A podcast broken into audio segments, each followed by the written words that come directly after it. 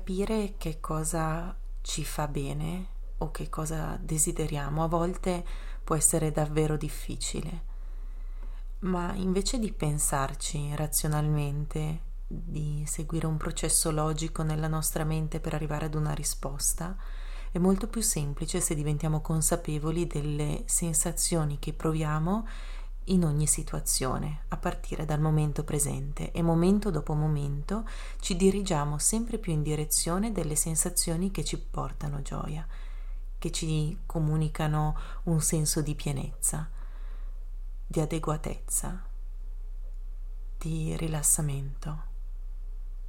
Quando noi ci sentiamo a nostro agio, quando noi ci sentiamo felici, quando quello che stiamo facendo ha perfettamente senso per noi, allora siamo in allineamento con il desiderio della nostra anima di manifestarsi. Nell'episodio precedente abbiamo visto che noi non siamo le nostre sensazioni, che questi sono solo dei fenomeni transitori che non ci definiscono ma che noi sperimentiamo. A volte però facciamo esperienza di queste sensazioni e sono completamente negative.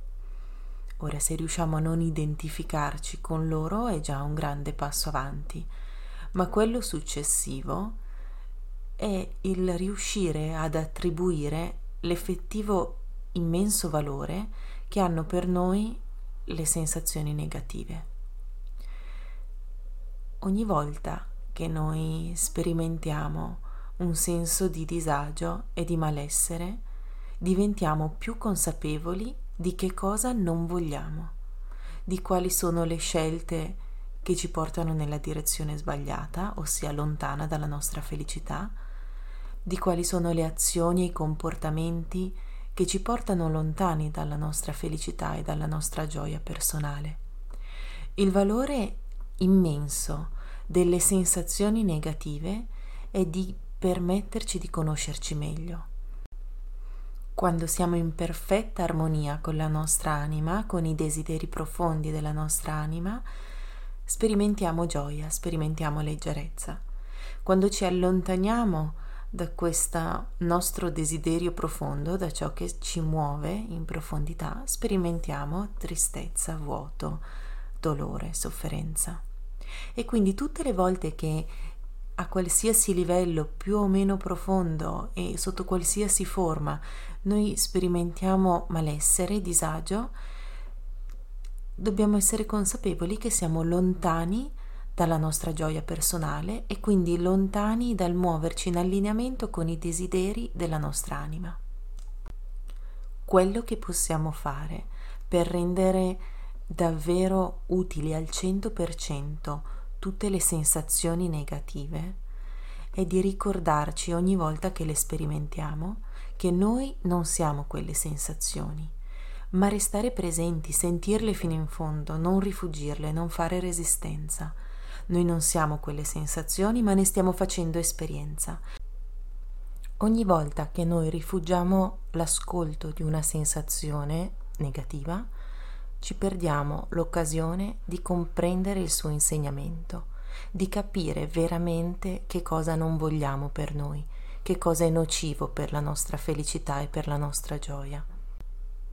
Mentre ogni volta che abbiamo abbastanza coraggio, abbastanza consapevolezza da restare fermi, respirare profondamente all'interno di quella sensazione così sgradevole, ogni volta che noi facciamo questo, ci muoviamo oltre, facciamo un passo avanti. Quindi quello di cui ci dobbiamo ricordare in realtà è molto semplice. Noi non siamo le nostre sensazioni, ma le sperimentiamo e ogni sensazione ha un immenso valore, anche quelle negative. Anzi, soprattutto nel caso delle sensazioni negative, noi abbiamo la possibilità di restare in ascolto di non fare resistenza, di osservarle fino in fondo per capire meglio che cosa non ci appartiene, che cosa non ci porta gioia e quindi muoverci nella direzione opposta.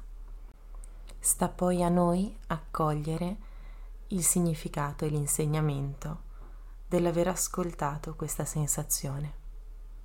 Quando ci lasciamo invadere, ad esempio, dall'ascolto di una sensazione negativa come la frustrazione, se siamo disposti a mettere da parte quella parte del nostro ego che non ci consente di dire no ad alcuni atteggiamenti negativi che subiamo, se non siamo disposti a modificare il nostro modo di porci verso gli altri per richiedere il rispetto che meritiamo, ad esempio per il lavoro svolto,